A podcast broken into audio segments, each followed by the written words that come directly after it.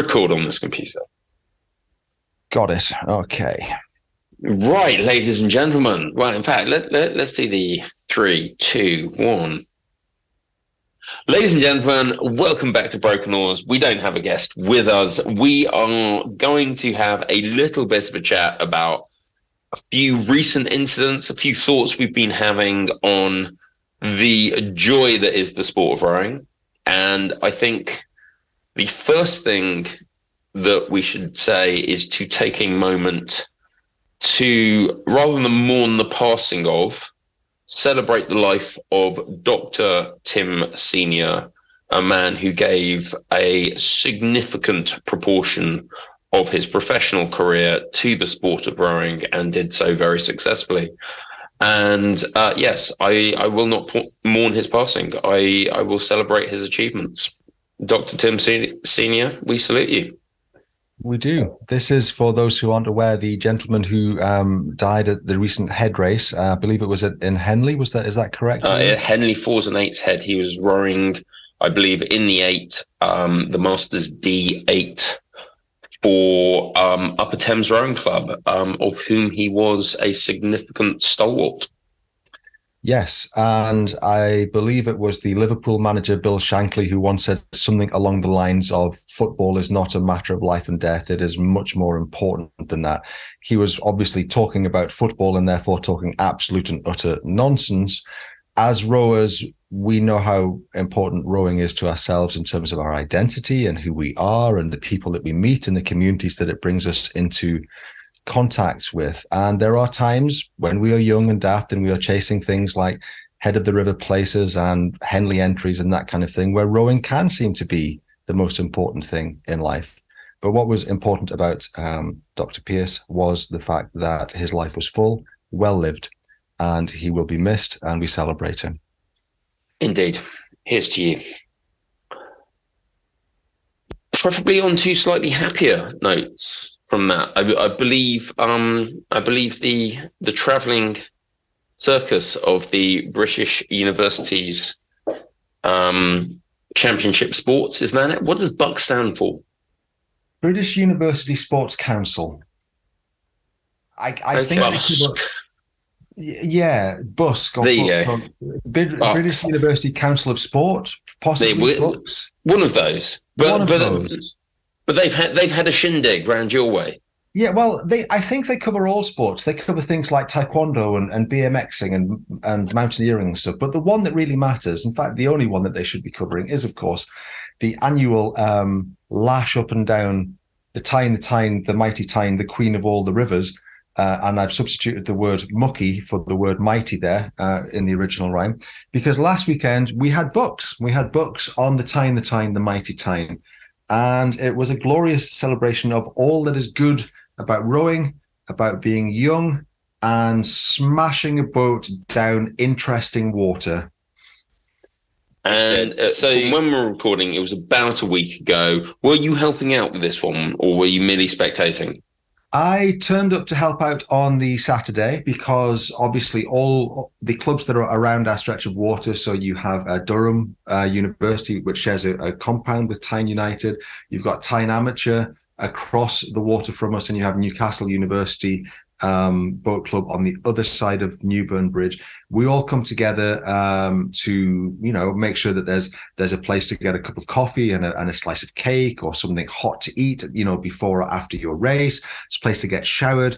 And also because of the sheer number of people who come up, the sheer number of university clubs who come up, the sheer number of boats, the sheer number of competitors, and and wonderfully the sheer number of mums and dads who walk up and down the Tyne tow, towpaths going, Jesus Christ, it really is the frozen north up here. Um, I was on steps duty uh, on the afternoon Saturday, so by the second division on Saturday. And I think, Lewin, that you'd probably agree that I, I like to cultivate something of a sesquipedalian grumpiness, a kind of loquacious, I am old and grumpy and I hate everyone. So, can I just say to anyone who was at BUCS and who launched off my steps on Saturday, you have given me uh, a huge amount of hope for the future. Everyone was, every young person, because I'm now old, was polite, engaged, um, listened to what I wanted them to do in order to get them off and on the water safely, and were just an absolute joy and delight to be around. And no, there is no punchline. I mean this sincerely, and that's going to be hard for people to come to terms with. So you're being nice about young people who row and maybe fitter than both of us put together.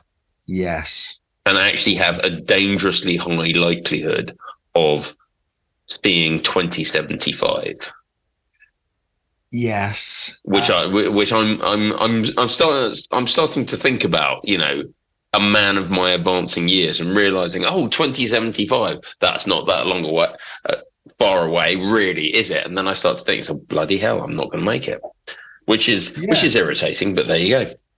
Yeah, um, they they they were wonderful. I, I will say one thing about one coach who who got his boat to the water, and as I was holding strokes rigger, decided to have the team briefing about what he wanted them to do in the race there on the steps with 16 other eights waiting you know, up and down the towpath and in the compound with the boat at, at, shoulders to go, right, girls, well, what I want you to do is this. And, and when you start off, and I said, right, ladies, what I'd like you to do is this. I'm sure that you know what your race plan is. If we could have stroke side holding, bow side in, that would be great. Fantastic. Okay. And let's have middle pair of stroke side. Great. Bow, you can get in stroke. If you pass me your oar, I'm going to push you off. Can you launch upstream for me, please? And then turn and come down the fairway. Have a wonderful race stay close to the left hand bank and you'll be fine. I, I think that co- coach is missing an opportunity with um, something like a WhatsApp group chat because I'm sure they all had their phones on them. That that that crew, and they could have just like all just like opened it up because they'd have been waiting on the start line for quite a while, wouldn't they? One of these big heads. Well, actually, you say that. Um, but on both the morning and the afternoon division on Saturday, uh, they they got everyone away within 15 minutes of the actual nominated start time. That's because in the Bloody north hell. we're used to we're used to massive logistical projects, you know, like building the Tyne Bridge or the Swing Bridge or or you know hewing coal using our teeth and small children. So you know we can't actually get things to run reasonably sequentially and well. Trains. Nothing to do with us. Absolutely okay. nothing. We did invent them. For any Mancunians are listening, hang on. Wait, wait a second. Where, where, where was what? What's his name? Robert Stevenson. Where was he from? Are you thinking of Robert Louis Stevenson, the man who wrote Treasure Island? Or are you thinking of hmm. George Stephenson, the man from Wylam who invented the steam train? That's him. Was it actually Wylam? It was actually Wylam. You, we can actually row past his cottage and do, and we all stop and we take a momentary moment of silence, a momentary moment of silence, to salute the man who brought steam and you know movement to the masses. And having lived in Manchester, where they go, oh yes, world's first steam railway. World's uh, no, you didn't. Stephenson did it years before. You Mancunian gobshite. You are so full of shit. No wonder your eyes are brown. That's a ruthless bit of banter. But BUCS, BUCS, was oh. BUCS was amazing, and and I remember when I was young, so much younger than today, when I didn't need anyone's help in any way, and now I need it for all sorts of things like kidneys and getting out of bed. Um, I don't know if you remember this quotation, Loon, but there was a thing that was something like "youth is youth is wasted on wasted the young. on the young, yes. Like an Oscar Wilde thing or a Winston Churchill thing. And I, I thought, God, how patronizing, how absolutely and utterly patronizing for an old person to come up with that. And um, I remember as I was launching these these brave young souls off into battle, who were all unfailingly polite uh, and engaging, and you know, listened to what I wanted them to do, and were happy, and they they had rainbow ribbons in their hair, and some of the men had rainbow nail varnish, which uh, which was very cool. I don't have the guts to try it. I remember thinking of that phrase, uh, and I, I I must say I I enjoyed being young, and I have a lot of very good memories of it. I have enough nights out on my conscience to to to say that I lived a full and good life at that time. But I'd love to do it again, actually, knowing that I'm young which I, which, mm. and I think that's probably the point of the aphorism. You don't get it until you're older. You can have a wonderful time, but not actually realize how special those moments are. And BUCS was was very special. Marvelous. I, I did, however, hear that it was not all sunshine and roses.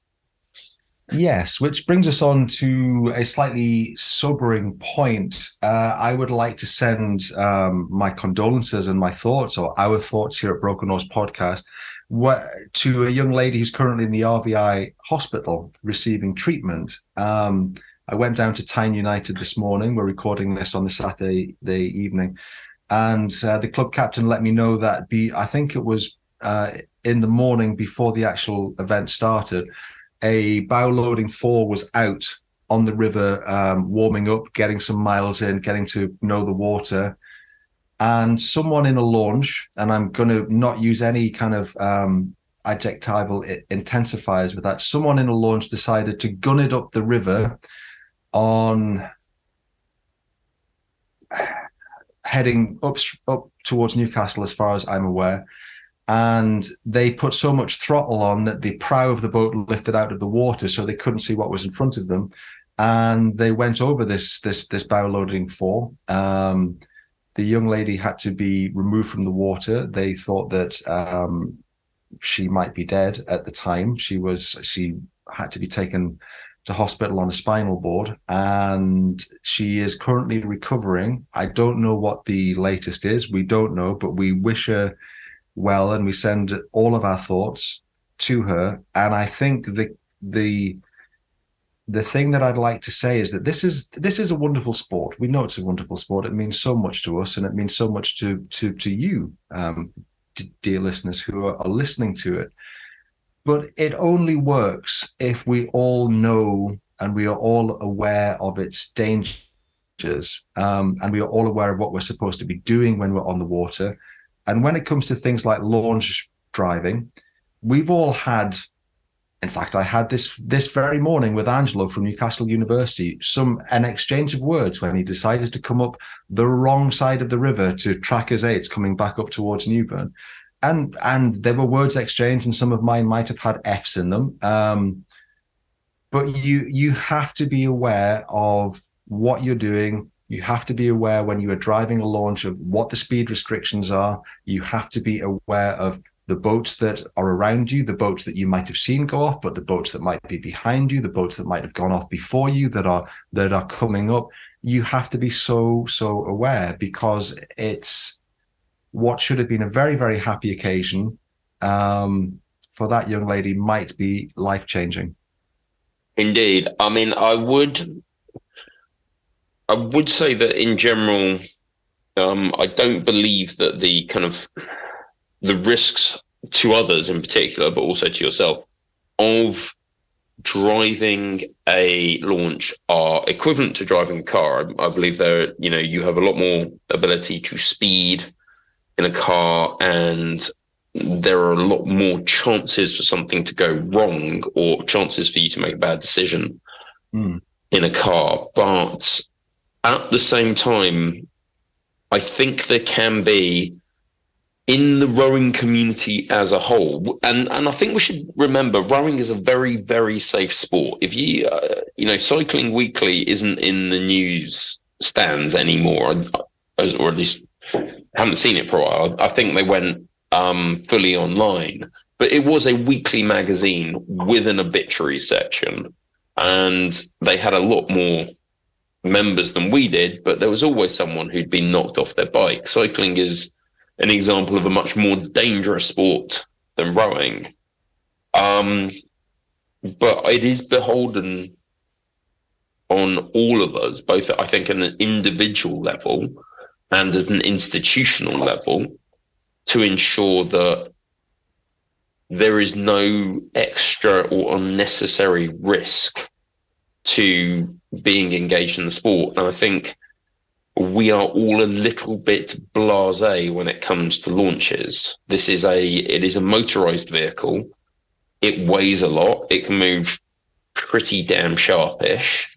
You know, whether it's an inflatable boat, um, a tin fish, whatever it is, there is a real potential for di- disaster in driving a launch. I think that I think that clubs and individuals should have you know, there is the RYA level two powerboating qualification, which is not hideously expensive.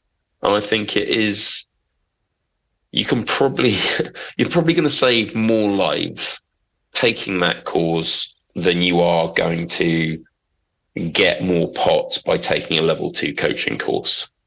You know, that I, I, I think that at the very least, crew, uh, co- no, sorry, clubs should have a body of experience and long-serving calmness in terms of advice for people to drive launches. Because the first time I ever went coaching and I drove a launch, it was like that's a kill cord. That's how you start the engine. You push it that way to go the other way. You push the handle that way to go the other way. Off you go. Yeah, And- very sim- very similar for me. It was there's the launch off off you go. This does that. This does the other. Away you go. And I don't think it's enough. I don't think the fact that the outing plan can go hang, the boat speed of the eight can go hang, everything can go hang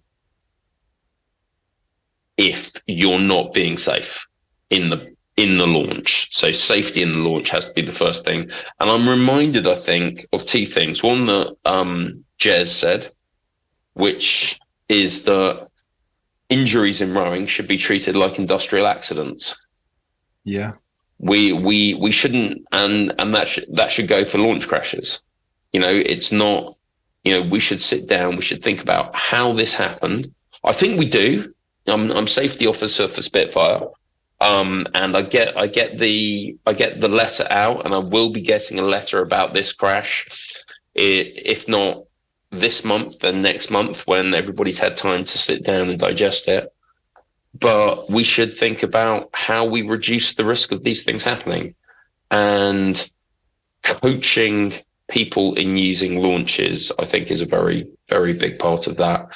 And at no point allowing people to be pressurized into saying, you have to get from A to B in a launch in this amount of time.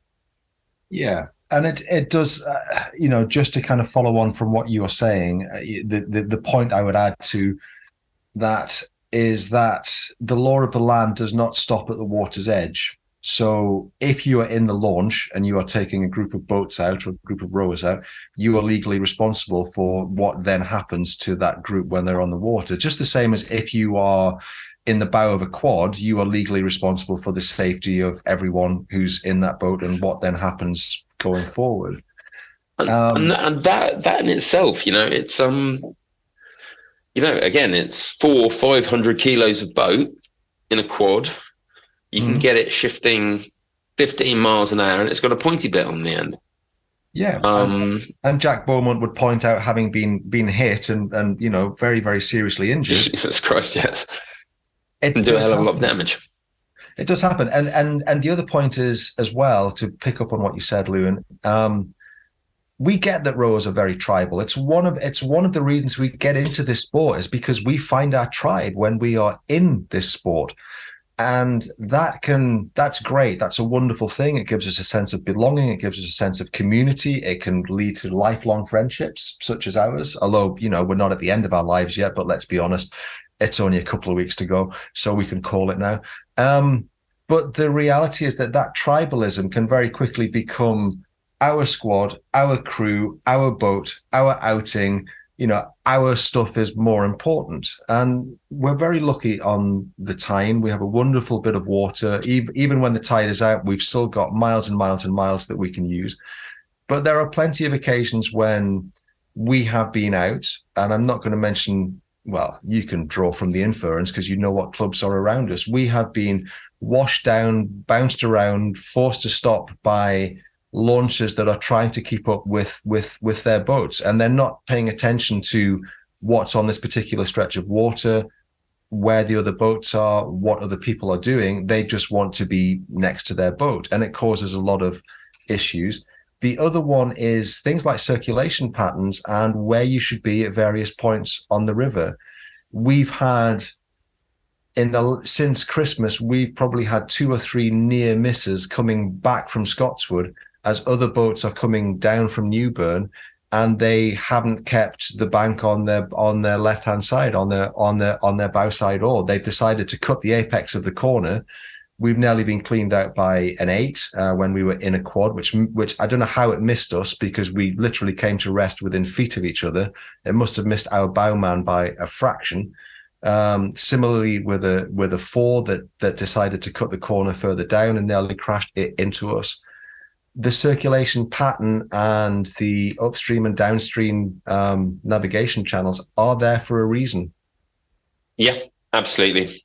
Um, know your water, um, know who else is out there, and keep your eyes open. Know your water, know your environment, know yeah. know your fellow uh, river users. It's um it's not a huge place. We should we should should we talk about something chirpier for a bit? Yes, I've got a topic of conversation. Go on then. Can we talk about Alan Rickman's diaries? We can. I have no idea why we would though. What, like what, you... I'm, I'm guessing he hasn't made any recent entries unless there have been some considerable advances in either technology or metaphysics that I haven't heard of. I hear that necromancy is doing wonderful things with with uh, with our great and our good who've passed to the great beyond.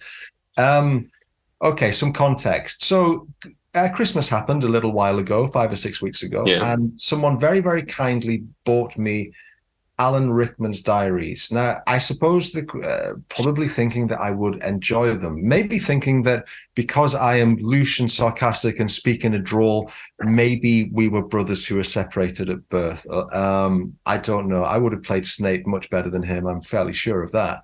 Um, but you wouldn't have played the, the um, Sheriff of Nottingham because, frankly, that was one of the greatest cinematic performances of all time. It's it's up there. It's up there. It's it's it's it's up there with um, Al Pacino in Godfather One and Two. It's up there with Marlon Brando in Godfather One. It's up there with Bambi in Bambi, obviously. Um, it's a and Ace Ventura in um, Pet Detective. Indeed, Ace Ventura, Jim Carrey's Ace Ventura: Pet Detective. It doesn't get enough. It doesn't get enough recognition from cinephiles. That's all I'm going to say. I, I, I frankly say the Oscar for Best Supporting Actor went to the wrong man that year. I, I believe brian that. Adams. I believe. well, everything he did, he did indeed do for us, or or you. I can't really remember the lyrics. Possibly the massiveness of his bank account. Uh, he must have made it. I mean, he must have made a huge amount of wedge. Sixteen weeks at number one, uh, uh, and God, what a and back back in the days when you actually got money for, for people music. playing your songs. Yes, which doesn't happen now. Um, yeah, I mean, people actually had to go and put money on on the table, and that money would, would there was a clear tra- trail between your pocket, Virgin Megastore, and Bryan Adams' bank balance. And when you and, it, and, it, and it was a short and direct route. It was a short and direct route. And when you think of it like that, you realize that one of the most compelling arguments for wiping out our fellow man was just how many bloody people bought that god awful song. Um, oxygen, oxygen thieves and tasteless bastards, the lot of them. Um, Alan like I said, he should never have got the Oscar or millions of pounds. Alan Rickman's diaries. Where do you stand on the subject of diaries as things to read? I mean, do you keep I, one for a start? I absolutely do not because I'm absent-minded and dyslexic, and the idea of keeping a diary ranks second only to hell. Um, I I believe that I'm fascinated to have a read of these Alan Rickman's diaries because, I mean, first of all, again, the Sheriff of Nottingham, Hans Gruber, Professor Snape. Mm. I think Alan Rickman define, you know, men of an age such as you and me, and and considerably younger. Alan Rickman was one of the most quotable individuals of the last 40 years. He was, but this is the point that I'm coming to. And I just have to say, Truly Madly Deeply was wonderful, a wonderful film. If you haven't seen it, uh, Alan Rickman, Juliet Stevenson, Truly Madly Deeply, amazing, absolutely amazing. Um, brings tears to my eyes every time, and not just because I'm a soppy old get. And get, I believe, is the northern. Uh, I think you'd call them a git down south, but we call them gets up here. Something to do with something, something to do with vowels. well, it's something to do with vowels. Yes. There's like there's like I don't know. There's some weird, you know, roundabout Watford Gap. Something strange happens to vowels. It's like it's a metaphysical grammatical portal you go through on the M1 and all of the vowel sounds lengthen out. Yes. Yeah, but no, no, get. You can't. No, I'm sorry. Book, it's, and and you've already thrown out book once this recording. Yeah, because a book I, is I a get it. I get it. There's there's two O's. That's yeah. what book book should be book. technically. Yeah. I and I understand that you are you have been oppressed for at least does some mental mathematics, probably 90 years by BBC RP. Mm. But get has very simple spelling and there's no E in there. And I don't, and, and you have no excuses on this one. Well, actually, as someone who who you know has a PhD in this stuff, I'm going to come back with one. And we've got off the subject of Alan Rickman, but this is we have. We'll come back to it. We'll come back to it. I think that get is from it's from Old English or Anglo-Saxon, and it's a Viking term for a a a bastard. So someone who is outside of the patrilineal bloodline is you know is get the getting of children. So if someone, uh, yeah, yeah, I see what you mean. If someone is an absolute little get, you're basically saying they are a little bastard without saying they are a little bastard. You but know. get means the bastard son of a bastard, surely and and it's its its own specific thing.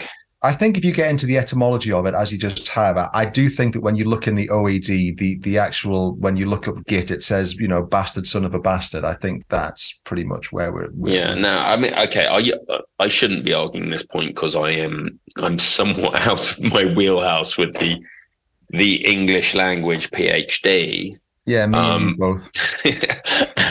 as, as as I um as I say to the kids I teach chemistry to, we don't do spelling here.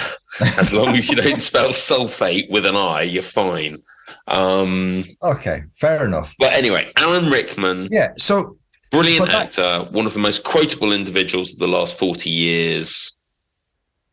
He will have played some blockbuster role in your mental map of entertainment, unless you're like unless you race the BUCS this weekend, probably. Yeah. His diaries. Absolutely.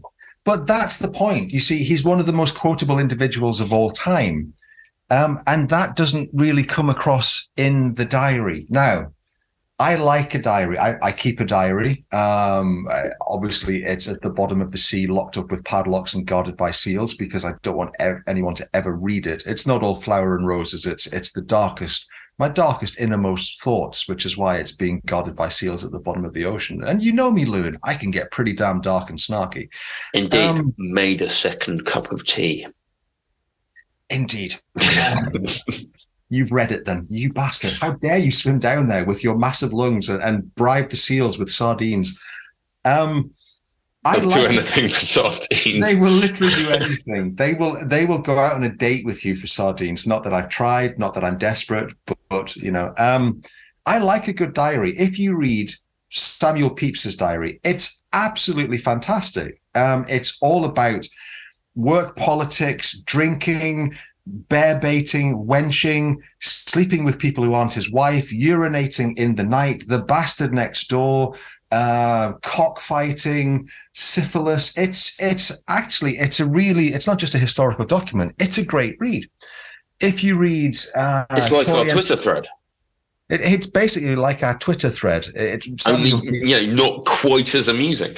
Not quite as amusing, and his 2K score was abysmal. Those wooden oars really slowed him down. Indeed. Um, Alan Clark, the Tory MP, shagbag, racist, intemperate philanderer, but his diaries are a cracking read. Um, even Michael Palin, before he became famous, you know, his first volume of diaries is very readable. Monty Python wasn't this cultural commercial behemoth that it is now. It was a little niche thing on BBC Two, and he was a struggling, a struggling actor trying to make his way. You know, uh, very, very readable. Alan Rickman, and I, I, I, I tried to get into them, but they just were. They just came across to me, and there might be someone out there who has read them and loved them. And I know they got outstanding reviews. I just thought that they were cold and condescending and not particularly witty and very, very self absorbed. And I know that you're going to say, but that's Aaron. If you keep a diary, you are self absorbed because you think your thoughts are worth writing down. But I just couldn't get into them. Couldn't. I'm I'm I'm I'm going to say that I, I think this may be the the curse of the great actor. Okay. I, I, I think if you look at a lot of actors and quite possibly a lot of creatives Mm. who you would have felt that you you have an impression of them based on their work Yeah. and then uh, you know, I wouldn't say I've met a great deal of them, um, but then you actually read something that isn't their w- work that they they've been responsible for. So, so for instance, Alan Rickman, great actor, would always want to see him. Then you read his diaries, Mm. and strangely flat and disappointing. Yeah, I think there's something in that. Uh, I don't want to name drop, you know, Clang, but I talked to Jarvis Cocker during lockdown, and he said something similar about the John Lennon, um, the John Lennon letters. I think he he reviewed it for someone, A- and he he said he was expecting that this person who'd done so much, you know, in the Beatles and and and in his solo career, and these moments of transcendent um, genius, this massive cultural impact that he would he would have some idea about the pro, you know, his processes or, or or how he made this amazing work that changed the world. And it was basically Monday, got up, took Sean to school, went shopping. That and it, it was it was very very workaday and very very quotidian. And I think that you know, we talked to Pete Holmes recently, and you know, we're looking for the magic bullet that makes rowing easy. I think in in all walks of life, um, both in in looking for physical fitness or whether whether you're like a, a person who who always wanted to to play guitar or, or write a book or learn to paint, we we buy these things from these people because we think we're going to get the secret, and actually the secret is they're just as human and flawed and fallible and as quotidian as the rest of us. I'm gonna like sneak off to Google in a second and look up quotidian, but Something to Um, no, I, I, yeah, I, I, th- I think, I, th- I think there is that. F- fundamentally, people, creatives, um, exceptional human beings have a certain way of expressing themselves, and outside of that way, I, I, I don't think it's entirely fair to expect them to be that exceptional. Uh, I, th- I think this is the thing. You just like never meet your hero- heroes unless your heroes happen to be Eric Murray or Drew Ginn. yeah, or in- Andy, in- Andy Hodge or Jack Beaumont or Jez. or Jez. Yeah, Um, in in which case, like bring them up and have another chat with them, um, because they're great. Um, Yeah. but yeah, I, I think you're right. I think there's also something in the fact that these these people who produce who are exceptional in one field, um, they come to our attention. They um, but they're they're not in control of their exceptionalism. They're very much they are where they are because of a combination of circumstances that are beyond the control of any human being, or we would all be rich, successful actors, rowers, musicians, painters, financiers, or whatever, and uh, amazingly successful in our in our life. So there is no secret. They're just human. But I just couldn't Yep. get into it. Couldn't get into it. there we go. Can I ask you? Another, um, so can I ask you another question? go on. And it is coming back to rowing. I promise you. Well, I mean, mm. eventually we usually get there. You work at a school. I do. You do. So I'm not going to say you know that that you're down with the kids because let's be honest, they look at you and I now as people that are about to die and leave more space on the planet for them. Um, but you you know what is what is allowed to be said nowadays in terms of what kind of language you can use about certain things and certain concepts and certain people. Would that be fair to say? Um, I'm not trying I, to. I, well, I, what I would say is that I have a very specific point of view, which is that I I work for what can only be described as an incredibly posh private boarding school with a very very strong international component. So literally, we've got kids from all over the world. It's boarding school. They're all thrown together in year groups in boarding houses, um, and a, a certain kind of prison mentality. You know, um, you know, you, you've got a bunch of like, what is it, 13 to 18 year old boys. You've got 55 of them, 11 per year group in a boarding house um, with no more than two adults in the house at any one time. There is, you know, it is not Lord of the Flies, and they're all fundamentally decent kids um, 999 times out of a thousand. Except, so, but it is a it's a rather rarefied atmosphere. So when I say, "Am I down with the kids?" I am actually down with a certain rather bizarre subsection of the kids in the anglophone world. Yes. Okay. Um, and in terms of the things that you can and cannot say I think there are lots of things you can't say. I think there are lots of things they do say anyway. Okay, let me throw the scenario at you. There is a family gathering. Mm-hmm. Okay, it is a happy family gathering, like a like a wedding or a christening or a significant birthday. Now, for for some people, and indeed some people in my family, they would say that a, a, happy family gathering might also be a funeral because thank God the bastard is dead. But it wasn't one of those. It was one of the happy family gatherings. That's good. I am in the room. I am mingling. I am working the room. I, I am talking to people I haven't seen for a while. I'm pressing flesh and they're all go, going mentally in their heads. I can see them going, God, he looks old now. That's fine. I can take that. I start to talk to an elderly aunt. Now, if you don't know what an aunt is, it's like an auntie, but because I'm talking to Lewin, I've deliberately stretched out the vowel sound to rub in the northernness again.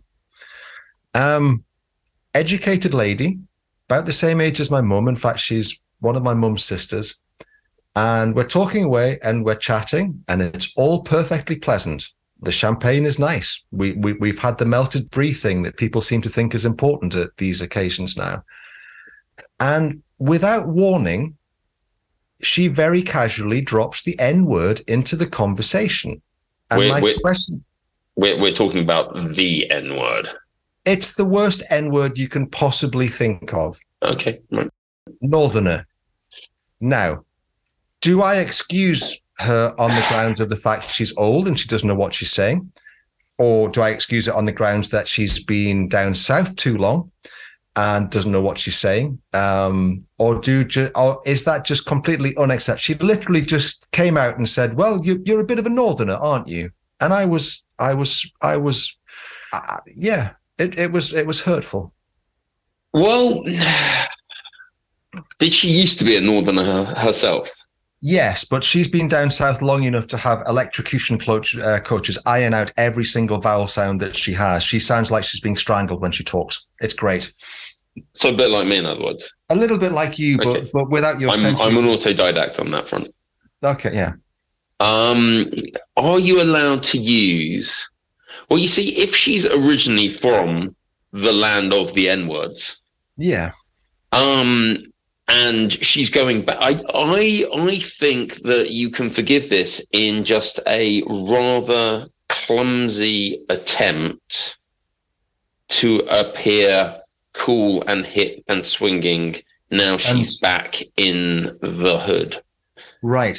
Are, you suggesting that I should reclaim my N word in the way that certain South Central rappers reclaim their N word as a as a, a taking the power back? No, actually, I, I've actually got quite strict rules on on um, on that, and uh, I I think it's a forgivable sin, but I don't think anybody should use the N word because it is redolent of what was it? As Terry Pratchett said, um, the word itself is not a problem. The word is a problem when it is an excuse for the brick that follows it. Yes, and Terry Um, Pratchett. and and I, I rather think that um, cer- certain words we we should all have an agreement not to use in anything other than the most academic content context. Okay. And, And- obviously, you know, with Terry Pratchett, Noam Chomsky, they're both great natural philosophers. So, I- mean, I'm I, I like some N words. I don't mind being called a Northumbrian. It it is the land of my fathers, and my fathers can bloody well have it, as far as I, I'm concerned. There's nothing there but moorland, sheep, and rain. Um, but it's just you know, northerner. Do I embrace this? Some people would, in the way that some academics that I knew in Manchester embraced being left wing to the the the the degree. And this is not a joke they would come out of the lecture theatre, and if going to the, sen- the seminar room involved turning right, they would make a series of left turns around the building to get to the seminar room. And that's when I really knew what tokenism was. This did happen, ladies and gentlemen. No, it didn't. I don't believe you. It did. I could mention the individual's name, but they still work at the university there. Always turn left was their mantra, and they did Oh. always. Um, Aaron, when do we give up on the dream? Well, I, I I've very cruelly had the dream dashed from my lips because I've I've been told that you know I'm a bit northern. I'm a bit of a northerner, and it's you crushed my shouldn't soul. be allowed anywhere near a boat. I shouldn't be allowed anywhere near a boat unless I'm in the engine room throwing coal on a fire and about to be bolted in when we hit an iceberg somewhere on the way to New York. That's a really that's a good question. When do, when and that's a rowing question actually. When do we give up on the dream of Henley, of the dream of making the national squad, of the dream of actually getting in a boat and being able to shovel it down a river? When do we give up on what we believe is our ultimate level of greatness in Well, the boat? That is a good question. You and I both obviously um, experienced Dennis O'Neill, and one of his favorite sayings it was, "You get what you get." You do. because because uh, at, at around the time of every 30 minute test or every 5k test or every 2k test someone would go oh but my back or oh but my i've had a cold or oh but this or oh but that or oh but the other. And dennis would just go would just say you get what you get. And what he meant was rowing is for all it is a magical art for all it is a transcendent art rowing is a, a very very realistic art. You you are as fast as you are. That's it. Yep. um and that's a that's an interesting one. And and the, and i'm going to mention a, a fellow social media influencer but obviously our our podcast is you know the original and the best but he was he was on youtube before us. So take an individual like cam buchan. Fantastic oarsman amazing scores you know way faster than me slightly faster than you even now lewin i will point out. I'm, I'm, I'm, I'm, I'm going to say let's not beat around the bush about Cam Buchan. He is both a finer physical specimen and a better boat mover than you or I ever were, are now, or ever will be. yes and handsome too actually And handsome and tall. and handsome and tall um, exceptional athlete, and and a rather I'm going to say I'm going to say a very affable YouTube personality. I If- like if- watching this stuff. Yeah. Yeah. He has recently been involved in trials for the squad, for the GB squad. And I think he did reasonably well in the first in the first um, sculling trial, certainly well enough to be invited back. But I think that after his most recent performance, which let us again say is a performance that you and I would would love to be able to do in our dreams, I don't think that he's going forward, uh, um, or he's been invited to go forward for the next round of testing or to join up with the squad in the next round of training. and he put a post out about um, should he stick with sculling, which he's currently loving, or should he try and go break back into the squad via sweep? Um, and then where should he do that? Should he should he move to Bath? Bath, Bath. You've you've infected oh. me with southern vowels. Jesus wept. It's in the south. It's actually down south. It, it's like you can't get much more south. Yeah, but the pronunciation's still Bath. It's not Bath. I'm going to take a bath. I'm, I'm going to take I'm, a bath. I'm, I'm, oh. I'm, going to take a train over to Bath and I'm going to ask them, how do you pronounce this bloody town? Bath. Well, that, well, that's because they're all infected with your vowel sounds. But you know, I'm going to take a bath. It's it's it's nearly like a bath. I'm I, like I'm burr, I'm burr, I'm about to bath. I'm about to bath. Um, what does Cam actually want to do? he pretty clearly wants to make the squad and go to an Olympics. I would imagine he he he would like to make that step.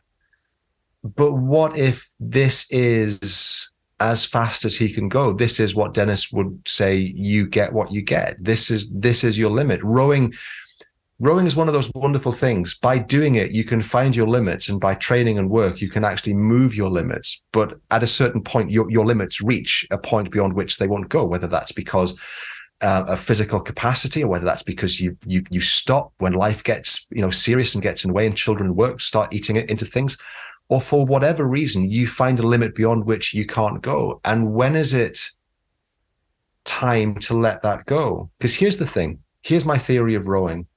I think for some of us, and that means all rowers, because all rowers I think are brothers and sisters under the skin. Rowing can be a better version of real life. Can I stop you there? You can. I'm going to say, given the number of relationships I've seen in boathouses, I hope all rowers aren't brothers and sisters under the skin, because that that that that would get a bit internet. I didn't mean frankly. I, I mean, it's, it's it, I mean, let, let's say second cousins under the skin. Let, let's go with that. I didn't mean in, in an East Anglian Norfolk sense. I meant in like a tribal That's Cambridgeshire, sense. thank you. Uh, well, okay, fair enough. Uh, you went you went to um, Anglia for you for one of your degrees, didn't you? Sorry, I know, and and it was it it was so noticeable. Like, you know, any place where you kind of go where like the people from the big city and given that I spent eight very happy years of my life in Norwich and I love the place mm. and if somebody offered me a job there and my wife could get a job there, I'd move back in a heartbeat. Um, really? God, Norwich is gorgeous, wonderful really? place. Norfolk, Norwich. It's missing mountains, but it makes up. The only thing it doesn't have is is, is decent mountains. Are you not just saying that because you, you went from Norfolk to Manchester and that threw everything into sharp? I've been through Norwich and Norfolk. It's kind of it's like flat. Yes, it is. Uh, okay, so you no, you've um you've taken the A14 again, Cambridgeshire. Mm. but, but, okay, right. This, this is the thing. This is the point I'm trying to make. Um, like any any town that when you sit there and you go, as someone from Big Smoke, you're from Big Smoke, I'm from Big Smoke. You kind of you, you point to it dismissively and say, "Oh, it's full of inbreds there," such as Norwich and Norfolk. Once you get there, once you spend a little bit of time there, it's like, no, no, no, no. There's no inbreeding here. Yeah, none at all. Actually, all the inbreeding is over in Diss and so, and, and they've got they got a place that like it's like and and for Norwich that was out in the fens. That was out towards Peterborough. That that so, was basically East Norfolk and Cambridgeshire. That's where all the in, inbreeding was. So are you saying that the old joke about what do you call a virgin in Norfolk is actually more applicable to Cambridgeshire? That is what people from Norwich would say yes. Okay. In which but case anyway yeah, I take so I take that back, but I think that that rowers we we have certain psychological traits and certain psychological characteristics, and I think that for some of us, rowing is a better version of real life than real life can ever be, and there is always that one more season one more run at Henley, one more stab at making a particular boat, one more at, at, at, at achieving a particular thing. And I think when you reach a level like Cam has, and you are clearly that good, and he is clearly that good, and you are you are you are on the edge of it, and you've come so far on this journey to then let go of it is to let go of how you think about yourself and how you feel about yourself and how you define yourself in the world and in relation to others. And that can be very difficult for all of us. You know, you you see it in parents who or you know like our, parents who retire from their job and suddenly they, they've been a teacher for x amount of years or they've been a this for x and suddenly they have to they have to find out who they are again. That must be incredibly challenging. I think it must be but again and and dear listener i will say that me and aaron have had have had this debate before and we did want to bring it to you. Um but I come down very much on the side that for some for someone like me, I consider myself to be a lifer. I'm I'm going for master's eye category in you know does does the maths 2055 sometime um I, I, because fundamentally, I believe that you should be physically active. You should yes. be physically fit, and you should be actually applying stress to your body. Now, I can do that through rowing, or I can do that through another way. Aaron, could you just um, make a sound because I'm I'm losing all manner of internet connection at the moment. Got it. And ladies and gentlemen, we can't do this se- seamlessly, I'm afraid, because we're not that clever.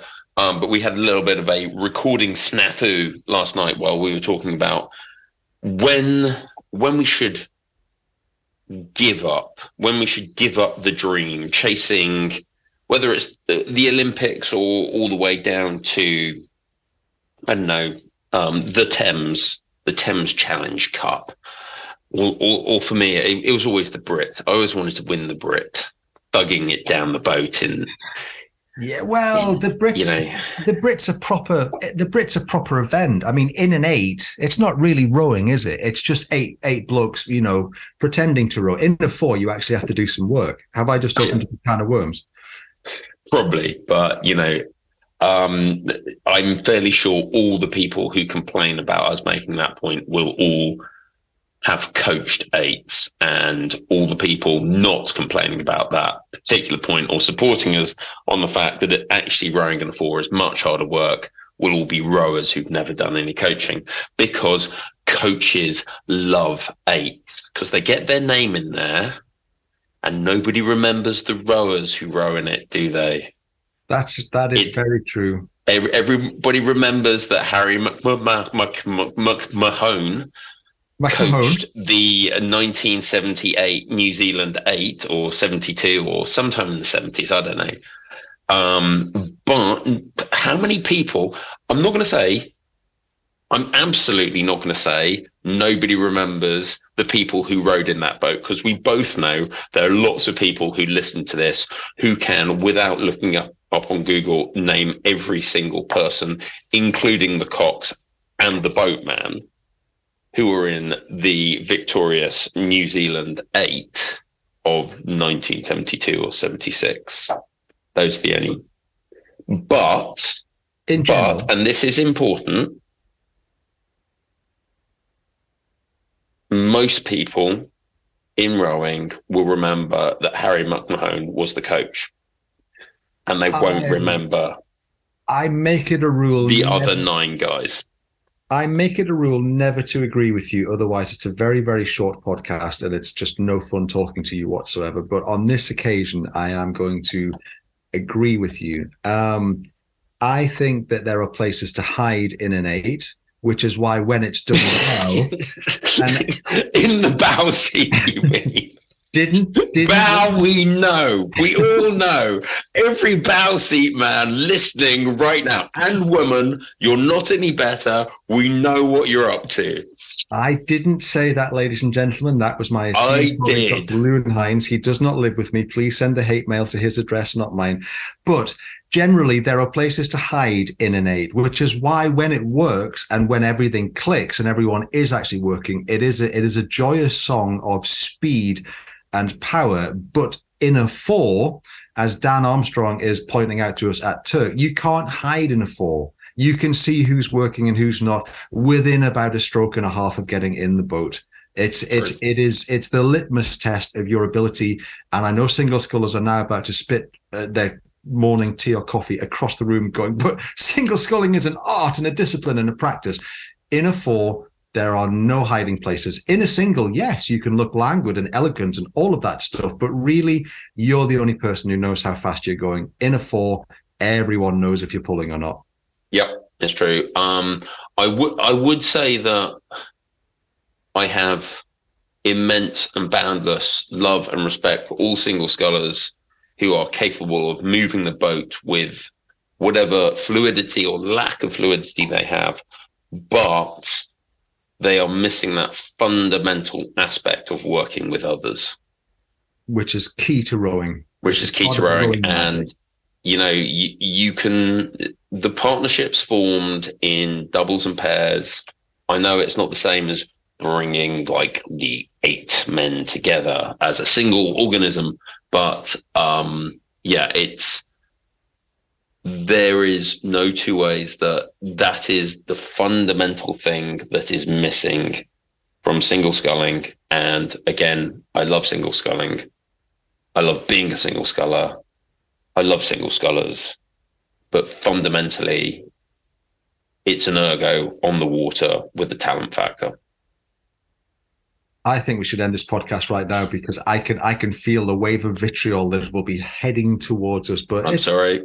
it's Yeah, a fair sorry, point. it I've, it, it's true. I've seen I've seen you know single sculling is the is the acme of the art and the craft and the discipline and all of the things all of the things that single scullers like to say about single sculling. But I have seen single scullers who look like they are having an epileptic fit and they're still moving the boat but it's not beautiful and elegant and fluid uh, and and the the apogee the the zenith of the boat moving art you can get away with your idiosyncrasies in a single and and i i have right up to the point where i fell in Yeah, um, and got molested by a seal.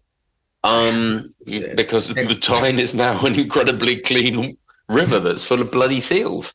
They probably like how warm it is. Um, no, um, no, I, I don't.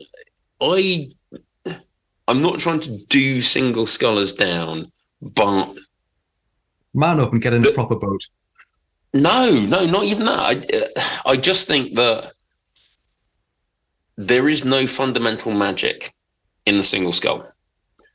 because you part of the can. magic the the magic of rowing is when you take a crew and make it more than the sum of its parts, and you can't do that in a single scull. i would agree. The magic And- lies in the blend. and and and in fact no and I, i've been out there and i've like turned around and said you know i think i think spitfire should go 100% sculling because we don't have to worry about bow and stroke and small clubs should all do this and stuff like that. But frankly when it comes down to making a boat be magical, making it m- more than some of its parts, it's actually sweep oar where that happens. Um, and where you have to compromise and think every stroke. It is sweep oar rowing, coxless sweep oar rowing down difficult river.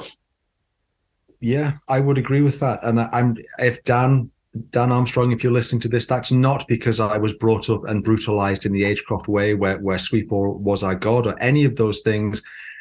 I love sculling. I love being in a quad. I like being in a single. I like messing about in a double, but but I like rowing in a crew. I like rowing in a four. I like rowing in an eight. I like having to blend. I like having to find the thing that makes it click.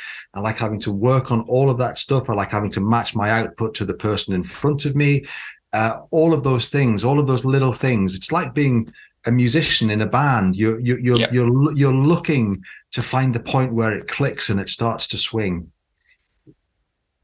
Yeah, um, and I I agree. Um, but which has got us slightly off the point of of when is the time to give up the dream?